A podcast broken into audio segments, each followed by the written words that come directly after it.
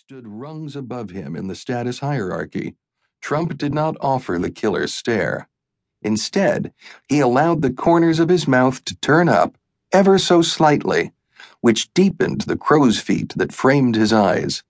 He then offered a wave to the president. Trump could take a joke. Afterward, he took pains to seem unperturbed and spoke as if he had achieved something by gaining the president's notice.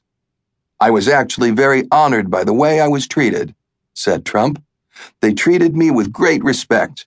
They joked and they clowned, but I was the topic of conversation, and that's perhaps not so bad. In one way or another, Donald Trump has been a topic of conversation in America for almost 40 years. No one in the world of business, not Bill Gates, Steve Jobs, or Warren Buffett, has been as famous as Trump for as long. First associated with high profile real estate development in 1970s Manhattan, his name soon became synonymous with success defined by wealth and luxury. Placed on skyscrapers, casinos, and commercial airliners, the name Trump, usually spelled in gold colored capital letters, became a true personal brand that connected one man to a seemingly endless number of offerings. In time, it would be stamped on hotel rooms, furniture, neckties, meat, almost anything that might be sold as high quality, high cost, and high class. The kind of class Trump sought to deliver was defined not by social standing, but by cash. Eagerly catering to the nouveau riche and the aspiring, he dismissed those who belonged to what he called the Lucky Sperm Club while glossing over that he had been born into one of the wealthiest families in the country. Trump cast himself as the everyman's rich friend, who shunned high society except when it was helpful to sell expensive apartments. In such cases, he dropped the role of the anti snob and readily referenced the Astors, Whitneys, Vanderbilts, and other blue bloods of a bygone age. It was understood, however, that he brandished these names out of commercial interest and that his heart was really aligned with middle America. These were the people who followed him on TV, bought his products, and might even give him their votes should he ever get off the fence and actually run for office. Today, according to the best available data, 96% of Americans recognize the name Donald Trump, but most don't like him. Henry Schafer, of the firm that defines celebrities with its Q score ratings, called Trump the quasi celebrity people love to hate.